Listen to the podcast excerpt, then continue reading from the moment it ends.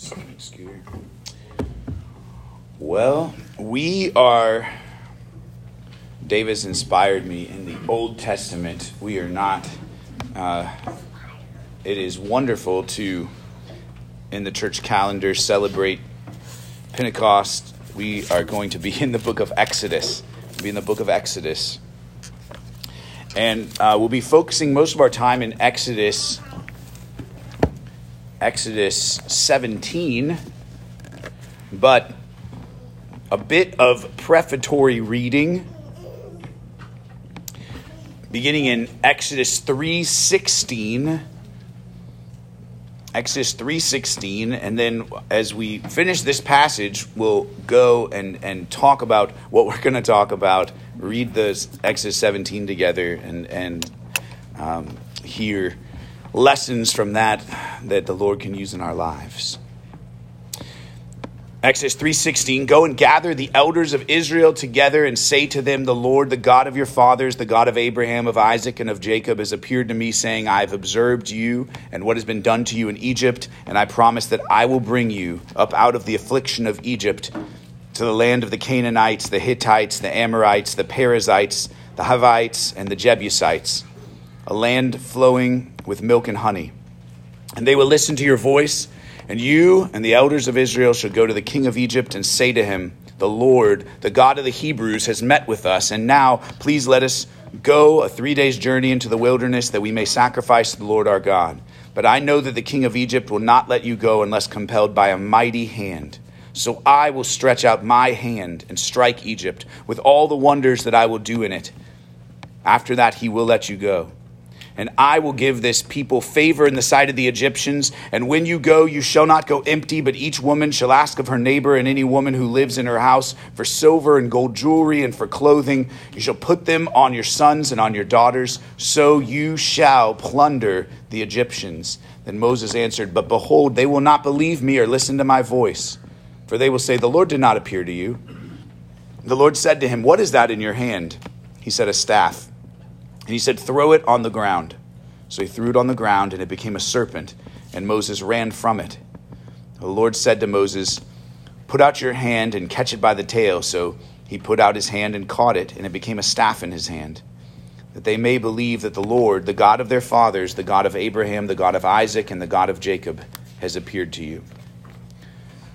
I'm not going to go further, but I will say that the next thing is the cloak and the leprosy. But the cloak doesn't make a lot more appearances. In myth, as a kid, I loved both The Lord of the Rings and The Chronicles of Narnia. And one of the coolest parts of both of those book series is the, the receiving of magical gifts. The receipt of magical gifts makes you feel, as a kid, like, what if I had something like that? I think, and, and I'm trying to remember if I can get into the mind frame of me in 1987 or 1988. You know, I certainly wanted a bow that would that would never miss. I think if I could have had a magic basketball, that was even before Space Jam came out. But I'd already thought to myself, if if God saw fit to grant me a basketball that just found its way in, no matter what, that would be really ideal. Magical gifts were something that really appealed to me in my mind. And so when they were granted, I always took note of it. And magical gifts, things that have magic properties, is not how God works. It's not how God works on earth. It's not what God did in this story. But as we go to Exodus chapter 17, Exodus chapter 17, we'll, we'll see that there may be a belief from Moses who's, who's growing in his understanding of who God is, who's growing in his understanding of how to lead. Moses has a rod. Uh, also,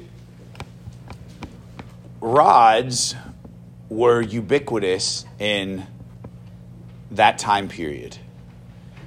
I say that because they're not now. Sandra, you have a nice cane, and that's lovely. It's not, it's not something that you would use probably to smite a lion if it attacked. Rods were used by shepherds, Moses' profession for a long period of time, and rods were very well known, and rods continue to be used in the Bible a lot, referenced a lot, spoken of a lot by other shepherds, and rods even in the idea of church discipline and the church protecting the flock of sheep from wolves. But rod seems a bit strange to us. If someone, you'd think that maybe they were harkening back to Tolkien and wanted to be Gandalf or something. If you saw someone walking around, good morning, good to see you at church, and they're holding a large rod in their hand, we would think that that person was very strange in our culture. Rods were a very normal part of their culture, and the rod that has now had quite a history by the time we get to 17 was not made of gold. It wasn't fashioned in some special way from some special wood. It's the rod that was normal, common, wooden, regular, that he was using as a shepherd when God said, What is that in your hand? Which is why we started in chapter 3. Water from the rock Exodus 17, all the congregation of the people of Israel moved on from the wilderness of sin by stages, according to the commandment of the Lord, and camped at Rephidim, but there was no water for the people to drink. Therefore the people quarreled with Moses and said, Give us water to drink. And Moses said to them, Why do you quarrel with me? Why do you test the Lord? But the people thirsted there for water, and the people grumbled against Moses and said, Why did you bring us up out of Egypt? To kill us and our children and our livestock with thirst? So Moses cried to the Lord, What shall I do with this people? They are almost ready to stone me. And the Lord said to Moses, Pass on before the people, taking with you some of the elders of Israel, and take in your hand the staff with which you struck the Nile, and go. Behold, I will stand before you there on the rock at Horeb, and you shall strike the rock, and water shall come out of it, and the people will drink. And Moses did so in the sight of the elders of Israel. And he called the name of the place Massah and Meribah because of the quarreling of the people of Israel, and because they tested the Lord by saying, Is the Lord among us or not? Then Amalek came and fought with Israel at Rephidim. So Moses said to Joshua, Choose for us men, and go out and fight with Amalek. Tomorrow I will stand on the top of the hill with the staff of God in my hand. So Joshua did as Moses told him, and fought with Amalek while Moses, Aaron, and Hur went up to the top of the hill. Whenever Moses held up his hand, Israel prevailed, and whenever he lowered his hand, Amalek prevailed. But Moses' hands grew weary, so they took a stone and put it under him, and he sat on it. While Aaron and Hur held up his hands, one on one side and the other on the other side, so his hands were steady until the going down of the sun. And Joshua overwhelmed Amalek and his people with the sword. Then the Lord said to Moses, Write this as a memorial in a book and recite it in the ears of Joshua, that I will utterly blot out the memory of Amalek from under heaven. And Moses built an altar and called the name of it, The Lord is my banner, saying, A hand upon the throne of the Lord. The Lord will have war with Amalek from generation to generation. May God add his blessing to this reading from his holy and inspired word. So, there's a bunch here. There's a bunch in, in Exodus 17. Um, but the to give you an idea of where we are, Israel has now escaped the Egyptians, very recently escaped the Egyptians, and they have not yet begun.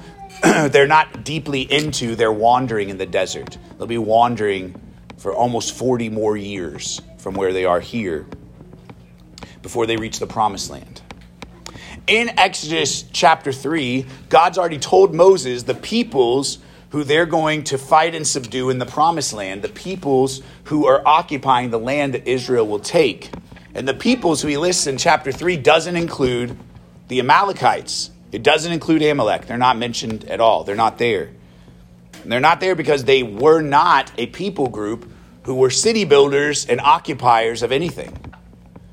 The Amalekites, from all of the information we have, all of the historical record, everything we know about them, were essentially, and they're referenced in other places in the Bible, they were a nomadic people, and it appears that they kind of set up camp around the best place around for water and grazing, and it was the only place around. And they're described in other places as ambushers. So they waited and they, they attacked the stragglers in the party. They were kind of the bandit group of people. Uh, they weren't farming, they weren't producing, they were just waiting like bandits to attack people who had weakness.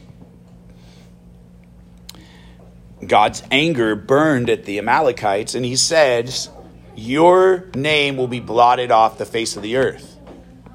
Biblical archaeology is really fascinating. We have a friend in Israel um, who I'm assured is not watching this, but if he was, Amit, we're praying for you and we love you. Um, he um, came to believe that Jesus is who he said he is because of biblical archaeology, which, as a field growing up in Israel as a secular Jew, uh, was mocked and maligned. They said biblical archaeology is a field of dreamers, people who are ridiculous. We have true archaeology that's scientific, where we do things like say, everything in this strata is this old because of this rock, and we know how old this rock is because of this thing next to it that we're also saying is this old. The circular logic of archaeology, fast, and geology fascinated me growing up. But in biblical archaeology, guess how many different inscriptions, um, guess how many important uh, monuments are left mentioning the leadership or the functioning of the governance or the city structure of the Amalekites? There's nothing. There's nothing. They were wiped out. They were destroyed. They come back, they attack a few more times. One of my favorite stories in the Bible, Ehud story, the, the king of Moab, the Moabite king, has, has allied himself with the Amalekites. But this people group in the southern area, kind of below Canaan, really, um, end up just getting totally wiped off the face of the earth. The, the thing from the water, from the rock, that's, that's important to know in the whole scope of biblical history is that this is two times that God is going to provide for his people with water from the rock. And this time, Moses is despairing, and then the Lord said to Moses, Pass on before the people, taking with you some of the elders, and take in your hand the staff with which you struck the Nile, and go. Behold, I will stand before you there on the rock at Horeb, and you shall strike the rock, and water shall come out of it, and the people will drink. And Moses did so in the sight of the elders of Israel. Now, this staff, which he's carrying, you saw uh, in chapter 4, what is this in your hand? He throws it down, it becomes a snake. That serpent, and this is a really cool story when you're a kid, the serpent staff that he has when the Egyptians use their magic and turn their staffs into serpents too. His snake, his snake is bigger and stronger than theirs and eats theirs. Satan has some power. He can certainly deceive, he can certainly do things that are actually supernatural. But his power is a destructive power. He's not a creator. And God's power is so much greater. And so then, the staff is also an instrument that God uses with turning the Nile's water into blood, infesting the land with frogs and vermin in, in chapter 8. Um, then Moses also wields the staff as plague 7 and 8, hail and locust. Um, and then, even getting across the Nile, the staff has a role. The staff is involved. Um, and now, God has told him to strike the rock with the staff. Every single time that the staff shows up in the text, from the first time we see it, when God says, What's in your hand, until this, God tells Moses and Aaron what to do with the staff, and they obey him. Also, note that Moses here is told by God to take with you some of the elders of Israel. A lot of churches have gotten in trouble with a CEO pastor model that is not found anywhere in the Bible, and further, that this passage, the lessons from it, I think would point away from doing it. I will say that uh, some of my dear friends, by personality, are very grateful to have a plurality of elder leadership because they think it's wonderful to have us all working together, and I'm a consensus builder, and I like to facilitate discussion. By personality, by inclination in my flesh, I despise plurality elder leadership, and I'm exactly the kind of person who would get in trouble with a CEO pastor model because I think it's much faster and much easier for me to make the decisions and tell everyone what they are. I'll pray, you know, hope, you know, I'm, I'm looking to the Lord to lead, but if there's a decision to be made, the fastest thing is for me to make it. It's not a biblical model of church leadership. It's not a God honoring model of church leadership. And even, and not from my father or my uncle or some of, if you're wondering, is he talking about them? No, I'm not. But I have heard this passage preached by people who use it to justify CEO pastor type leadership and say, so when you are the general, when you are the one who the Lord has used to point everyone else to him, you need people around you in supporting roles. You need people next to you who agree with you and help you do what you've said. This is what we're doing. I don't think that that's a healthy picture of what we're supposed to get. And Jethro is spoken of approvingly, his advice in the next chapter, right after this, that we're, I promise we're really going to focus on as our main thing. But Jethro says to him, What is this that you're doing for the people? Why do you sit alone and all the people stand around you from morning till evening? And Moses said to his father in law, Because the people come to me to inquire of God. When they have a dispute, they come to me, and I decide between one person and another, and I make them know the statute of God and his laws. Moses' father in law said to him, What you are doing is not good. You and the people with you will certainly wear yourselves out, for the thing is too heavy for you. You are not able to do it alone. Now obey my voice. I will give you advice, and God be with you. You shall represent the people before God and bring their cases to God, and you shall warn them about the statutes and the laws, and make them know the way in which they must walk and what they must do. Moreover, look for able men from all the people, men who fear God, who are trustworthy and hate a bribe, and place such men over the people as chiefs of thousands, of hundreds, of fifties, and of tens. Now, this passage, Exodus 17, I think warns us about putting our faith in a man as the arbiter between God and man, and in how devastating it is when our faith is in a man, when that guy inevitably fails. Which, if one person is the face, the leader, there are dear brothers in Christ. One of whom I, I, is like one of my favorite current preachers and teachers, whose ministry is their name and whatever else. Okay? It is not sinful or wrong to have your name involved in your ministry. But, guys, when tens of thousands or hundreds of thousands of people are looking to you instead of looking to Jesus, you're doing ministry wrong. When people are focused on you instead of Jesus, it's not the way that the Bible teaches us that biblical leadership is supposed to happen. Uh, well, uh, this was a particular time and place, um, and uh, don't you think that if someone was, for instance, the king of Israel, they would have a different kind of leadership than a servant leader on county commission? Uh, yes. Unequivocally, yes. Absolutely. But when people use this passage to say, when you really think about people lifting up the hands, I want you to understand, Sarah, that you're always supposed to be in charge of the nursery, and don't grumble like the Israelites. That's not what this is talking about. And leading by yourself is not what God has called us to do. None of us are supposed to try to take on that type of leadership. So Moses strikes the stone with the staff in obedience to God. I'm remembering something else about stones. Almost 40 years later, at the end of the wandering in the wilderness, the people are again grumbling. There's another rock and God says, Speak to the rock, and it will give water. And Moses says, I got this cool staff.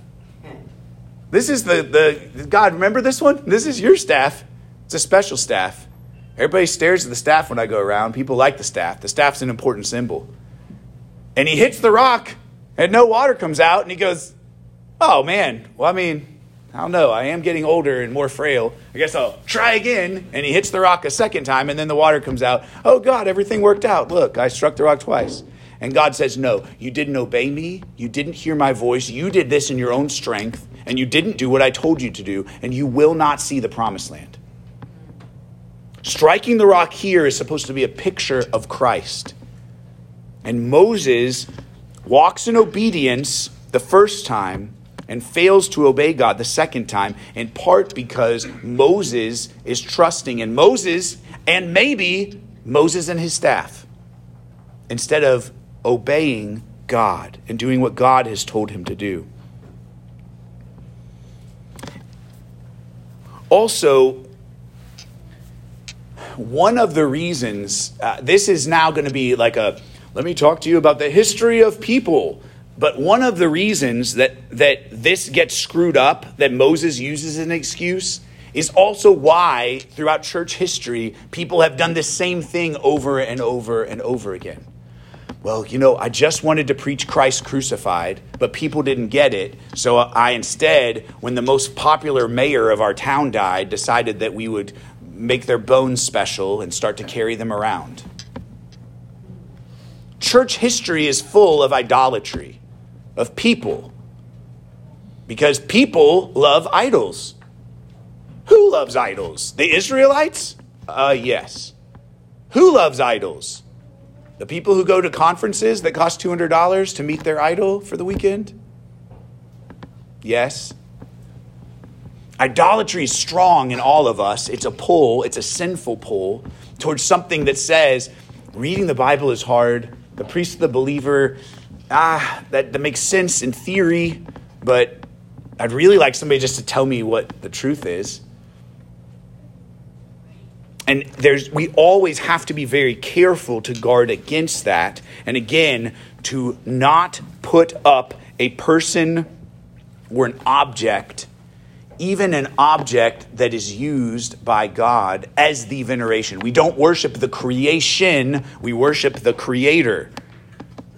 So he has this special rod. It's a rod. Has God used this rod or not used this rod?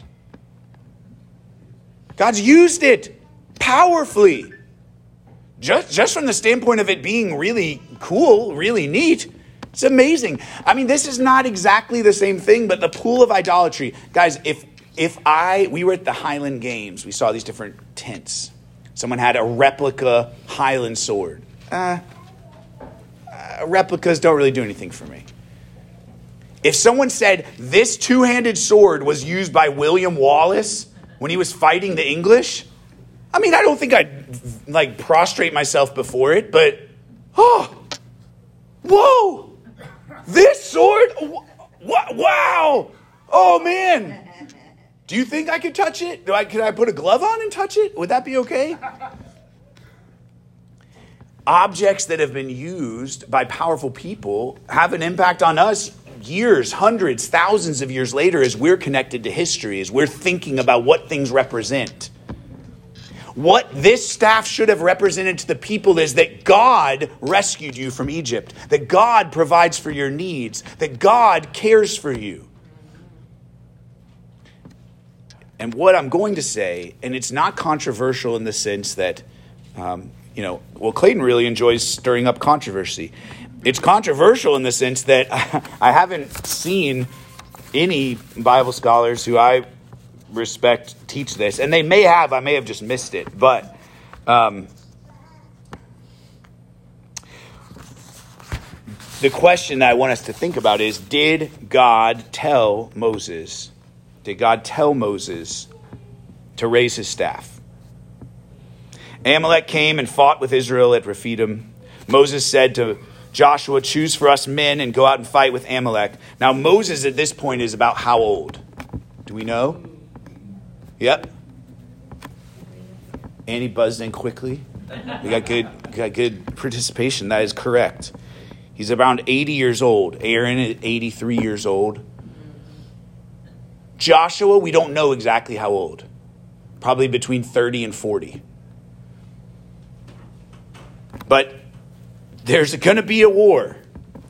Now, who in the entire group probably has the most knowledge of how to think strategically about battle? It's kind of a trick question. Moses. Moses does. Well, why would I say that? He's raised by rich Egyptians.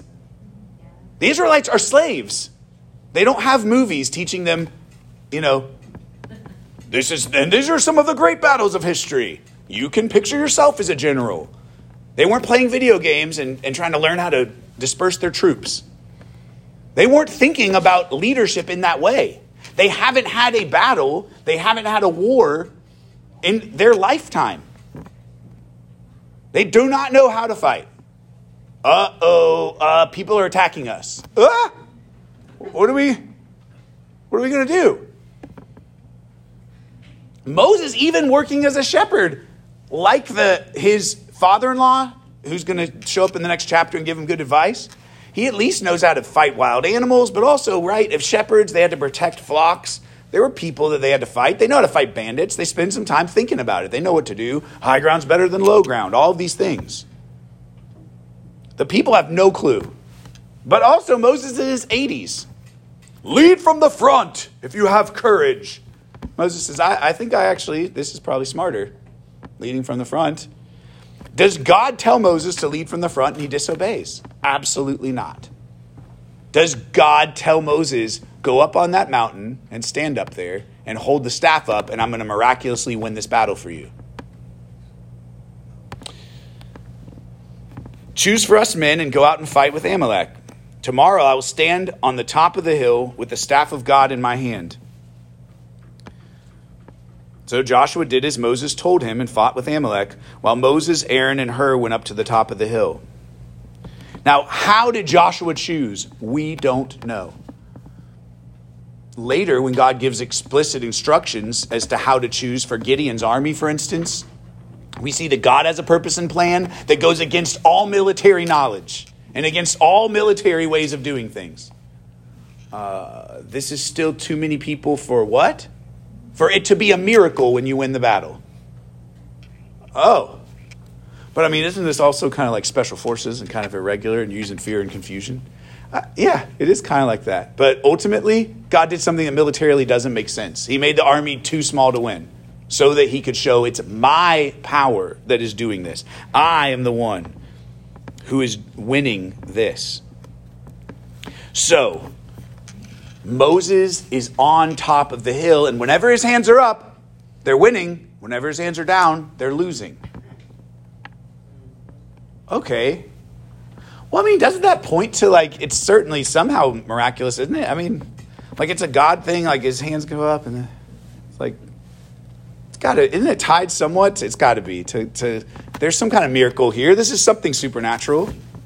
Let me just submit that it's possible that it's not. And the reason I say that is God did not tell him, raise the staff up and you'll win. Every time in Scripture prior to this that the staff is used, God commands them to do something. This time he doesn't. He doesn't tell him to do this. Joshua did as Moses told him, fought with Amalek, while Moses, Aaron, and Hur went up to the top of the hill. Whenever Moses held up his hand, Israel prevailed. Whenever he lowered his hand, Amalek prevailed. But Moses' hands grew weary, so they took a stone and put it under him, and he sat on it, while Aaron and Hur held up his hands, one on one side and one on the other side. So his hands were steady until the going down of the sun. And Joshua overwhelmed Amalek and his people with the sword. If it's not supernatural, then how in the world does it have to, what does it have to do with his hands? What does it have to do with his arms? Well, the answer for that is fairly simple and tied to battles all through history, even in non Christian cultures. It has to do with the power of belief and the power of symbols. What did the, the staff symbolize to them? We're going to win, God said. We got power, we got strength. Uh oh, where'd it go? Have you guys heard of standard bearers before? This is Kevin DeYoung notes this, and, and he's pretty scholarly. I'll trust him on that. This is the first time that God says, write this down in Scripture. 14 Write this as a memorial in a book and recite it in the ears of Joshua. Thou utterly blot out the memory of Amalek from under heaven. But this battle that the bad guys are coming against them, Moses builds an altar and calls it, The Lord is my banner. Now, some commentators have said, and there are subsequent battles in the Old Testament that absolutely are pictures of when you're praying, you're winning, and when you're not praying, you're losing. Man, that's so powerful spiritually. We're in spiritual battles every day. Put on the armor of God.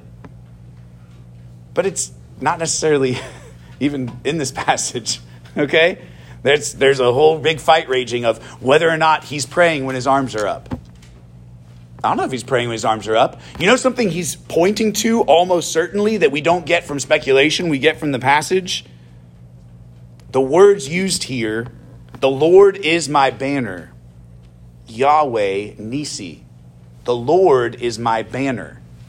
Why did banners and standards matter in ancient warfare?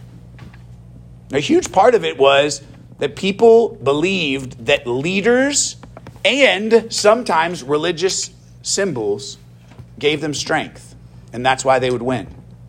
There are so many examples. Anyone who likes military history at all will tell you when a standard bearer falls, the army routs, they just run off. Or someone will hold up the bones of Saint Vasile, whatever. I made that one up. I don't think it's real. Probably is real, actually, because it's a pretty common name for Orthodox somewhere. But the bones of Saint Vasile, and then that fell, and oh, now we're going to lose. And people freak out and they run away. As long as we have that, we're going to win.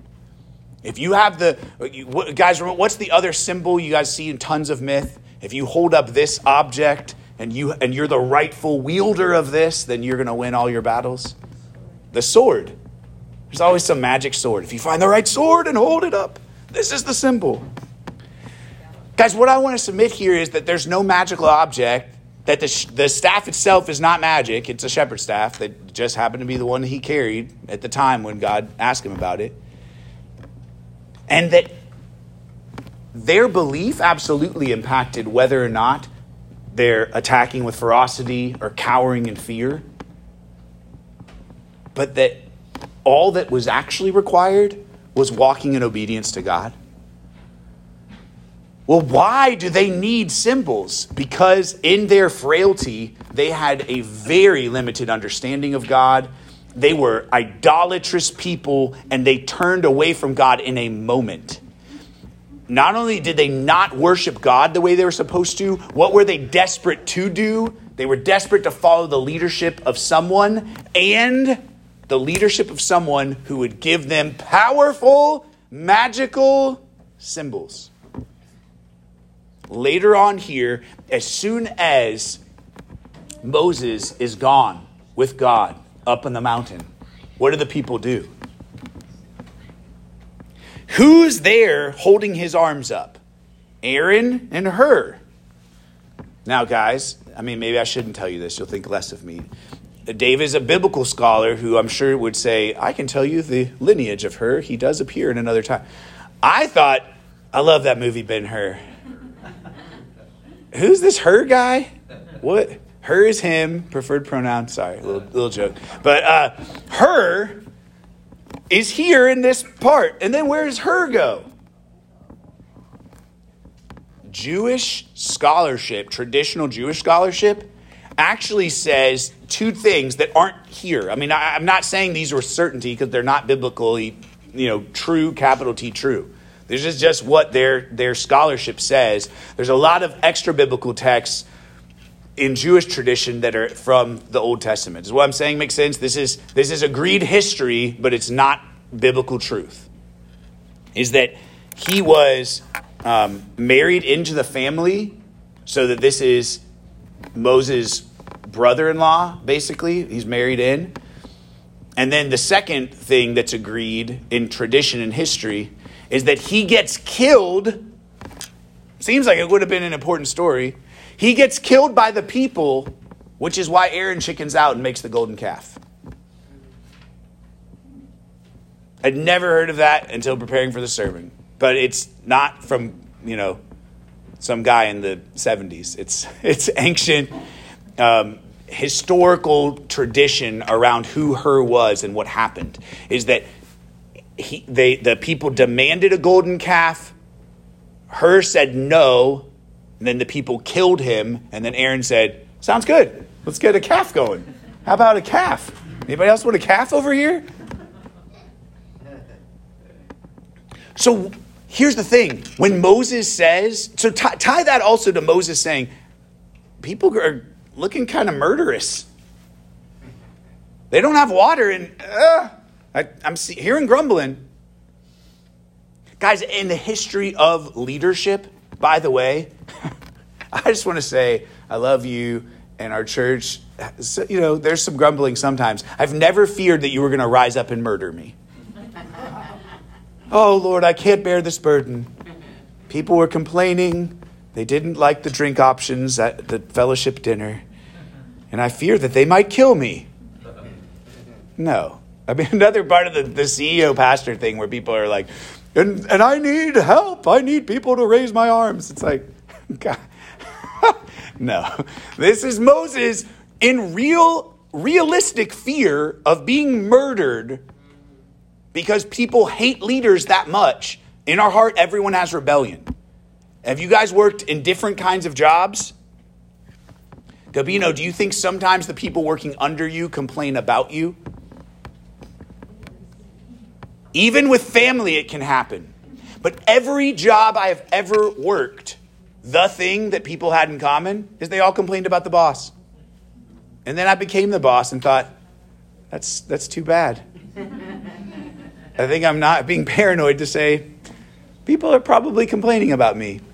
That fits in with all of my time I've observed everything pizza, uh, construction, every job I've ever worked. People complain about the boss, okay? So Moses is the boss, people are complaining about him, and he begins to rely on two things he shouldn't rely on himself and magical objects, powerful objects the power of objects wielded to demonstrate authority. Guys, in America, we should, as good citizens, be respectful of certain things, including the flag and understanding freedom and that people died to preserve our freedoms. We should be respectful of the office of president. We should be respectful for other political leaders. Political leaders we like, political leaders we don't like, we should be respectful. What we should never, ever, ever do is worship objects. Years and years ago, I was watching on the news, my law firm at the time was defending a judge who had placed the Ten Commandments. Sound familiar to Exodus? It's about to come up. The Ten Commandments in Alabama at a courthouse. And now the police are there and they're removing the Ten Commandments. And this guy runs over and says, Get your hands off my God! And I thought, that's so depressing. I actually think that it, at first I thought it was a misstatement, but I've thought of it a lot over the years. I don't think it was a misstatement. I think you could distill down that guy's basic problems with the fact that he was worshiping objects. Guys, again, I am for respecting the flag. I am deeply against burning the flag. I'm for caring for the flag. But there are Christians I know who have demonstrated in their response to people protesting and things like that that they worship the flag. And that's not okay. Another thing that happens, I mean, I remember watching this. Some, someone dropped a Bible, and I saw three people who were like, ah, ah, no. Now, should we treat holy things as separate and, and treat them with respect? Yes. Would it be a good idea to be like, I'm going to, oh, this is an old Bible, I'm going to take it camping and start some fires with it? No, that would not be appropriate. That would not be okay. But should we worship the Bible? The book. I'm saying, should we worship the physical object of the Bible? No. It's fine to wear a cross as a symbol to remind us of what Jesus did for us. But have you ever known somebody who seemed like they were moving past that to something magical? I bequeath you this cross. All the other people in my family who have ever held it have died of old age, so it must prevent you from dying of accident. Through the years, guys, magical symbols, magical things have held such appeal to people because worshiping God in spirit and truth is about obeying Him, and it doesn't come with training wheels. It doesn't come with, with things to comfort you. It doesn't come with talismans. That's not promised to us. What's given to us is better. It's the indwelling power of the Holy Spirit and the armor of God that we're to put on in this story when Israel is defeating the Amalekites. By the way, this is the only military victory that they win in the whole Pentateuch. Is that because they peaked at that? Well, this is them. We don't know how to fight militarily, but there's a lot of us. Versus people who are trying to attack and ambush their stragglers, but who aren't, I mean, they're not the, the giants. They're not the people of, you know, Gath. They're not the people where it's like, gosh, this would take a miracle to win. It's more like, yeah, you beat those nomads back. Uh oh. They should never have attacked you. Now God's promised to wipe them out from the face of the earth, men, women, and children. And all of their animals are to be released so that no one can say, this is in the Bible, so that no one can say, that cow was owned by the Amalekites. That sheep was used to be an Amalekite sheep. Nope. We don't talk about the Amalekites. The Amalekites don't exist. Another Jewish tradition is that Haman, remember from the Esther story, that he's one of the last Amalekites. That's why he has the ancient enmity against the Jews and wants to wipe them off the face of the earth. When Jews tell the story of Esther, whenever someone says the name Haman, people they hiss so you don't hear his name because saying the name of the Amalekites, no, we're not doing that anymore. Three times in the Old Testament it says the Amalekites are not, they're, they're done. They're destroyed. They'll be wiped out. And they were. But God protecting his people is here not clearly not clearly accomplished by miraculous or supernatural means. Did the water come out from the rock because you know, there was just a, a special little place where there was some sand, and God had told Moses, and when he poked it, it's kind of like the things in Texas with the oil coming out of the ground. You know, it was just ready. No, that's not. So, so leading question was striking the rock and water coming out a miracle? Yes. Yes, it was a miracle. And was there an object involved in the miracle? Yep.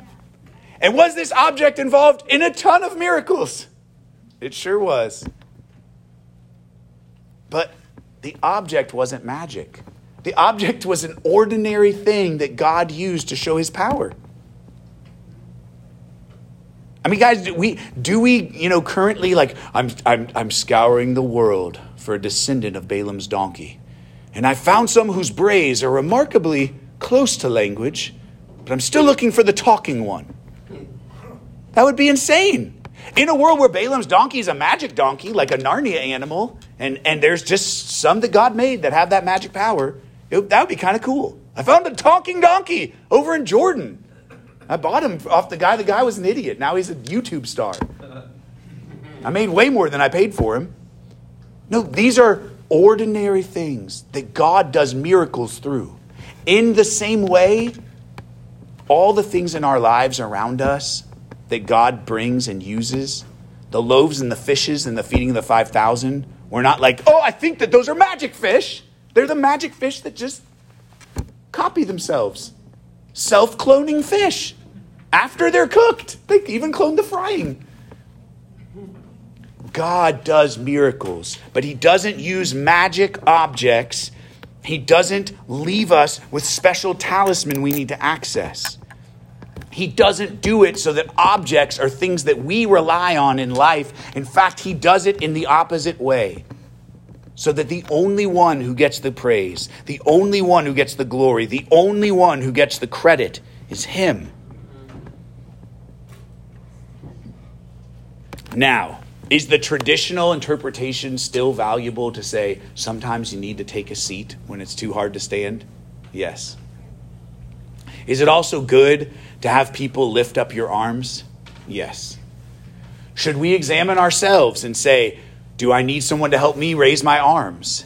Yes. And especially if God's told you to do something. If God's told you to do something and you are finding it beyond your strength, then ask someone to help you. Ask people, plural, to help you. Don't try to lift burdens on your own and say, well, it's just me and God. Me and God and my magical thing that I rely on that's not another person. Objects don't matter, guys. Well, no, Clayton, you haven't seen this object. This car right here. I'm telling you, not as someone who's like, I don't care about all the things of the world. They will all burn and pass away. I've never cared about a thing. I could see a Barrett 50 caliber rifle and start to just have to kill the idolatry in my heart. Don't worship. No, that is not an object of worship. Just a gorgeous machine that can stop a vehicle from a mile away a single bullet. Okay. I understand the impulse to think that objects are really important, but they're not. God tells us they're not. What is important? Who are we supposed to be investing in? Who are we supposed to be relying on? People around us to support us. But whose power is on display when anything good is accomplished? God's. God's. And so, God using people who He's transformed to come alongside us as we do the work He's called us to do is a picture of what Lonsdale Community Church is and what Lonsdale Community Church should be. And for all of us, we can say, The Lord is my banner. The Lord is my banner. It is fine to remember times of faithfulness oh lord this this car that is really old and that seems like it shouldn't be running anymore but you've kept it going. Thank you god for your faithfulness. That's fine. Don't worship your car. Don't worship your car. And when we are not able to do what we believe god has called us to do we need to recognize that none of us can do things alone. None of us can do things on our own we also need to recognize sometimes when someone else is walking in obedience that we are not the star of the show. Biblically, none of us are the star of the show. None of us. But we are not the star of the show when it comes to doing actions for God. It is He alone who deserves praise. It is He alone who is worthy. It is He alone who should be magnified and lifted up. And we should be falling into the background. But imagine now that you're Hur. You're Hur. And you didn't get to be in charge. You assisted. And then you get murdered for doing the right thing. And you also don't get to see the promised land because you got murdered Way before that, wandering even.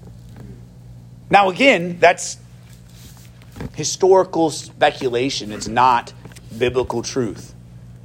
But we do know that Hur's not the star of the story. We know that Moses is not the star of the story, and we know that the object to strike the rock is not the star of the story. All of that is pointing to is there an object that people are looking to in the Old Testament to save? Yep, remember the snake? The plague of snakes? And then there's an object that is lifted up and they look upon it. But what is that supposed to be precursor? What is that supposed to be pointing toward? It's supposed to be pointing to Jesus, the author and perfecter of our faith, the one who we look to, the one who we hold high. And so, unlike Moses, who lived before then, who couldn't say it, we can say, The Lord is my standard, and Jesus is my hope. And our lives should be focused on raising Him high. Physical battles are not things that most of us will be participating in, but there are spiritual battles every single day and it is not by might or by power, but by His Spirit that all the work we're called to accomplish will be done. Let's pray. Lord, we thank you for the power of your Holy Spirit. We thank you for the gift of your Holy Spirit to live in us, to set us free from condemnation, to set us free from the chains that bound us, the slavery to sin that we experienced. We thank you for the new life we have now. We want to live pointing others to you. And Lord, when we see people who are weary, who are worn out, raising you high, help us to come alongside them and hold them up, hold up their arms. Many of us, Lord, find it difficult, if not impossible, to say, I need help. I need help. Our culture is entirely too self sufficient, and people are breaking down without ever even asking anyone to come alongside them. For those of us who are too proud to ask for help, give us humility and help us to ask for help. But help us as well to take delight in the opportunities that we have to come alongside, to lift up the arms, knowing that Moses is not the star of this story that his staff is not the star of the story, but that you, God, alone are the star of all of the story of your creation and the redemption of your people.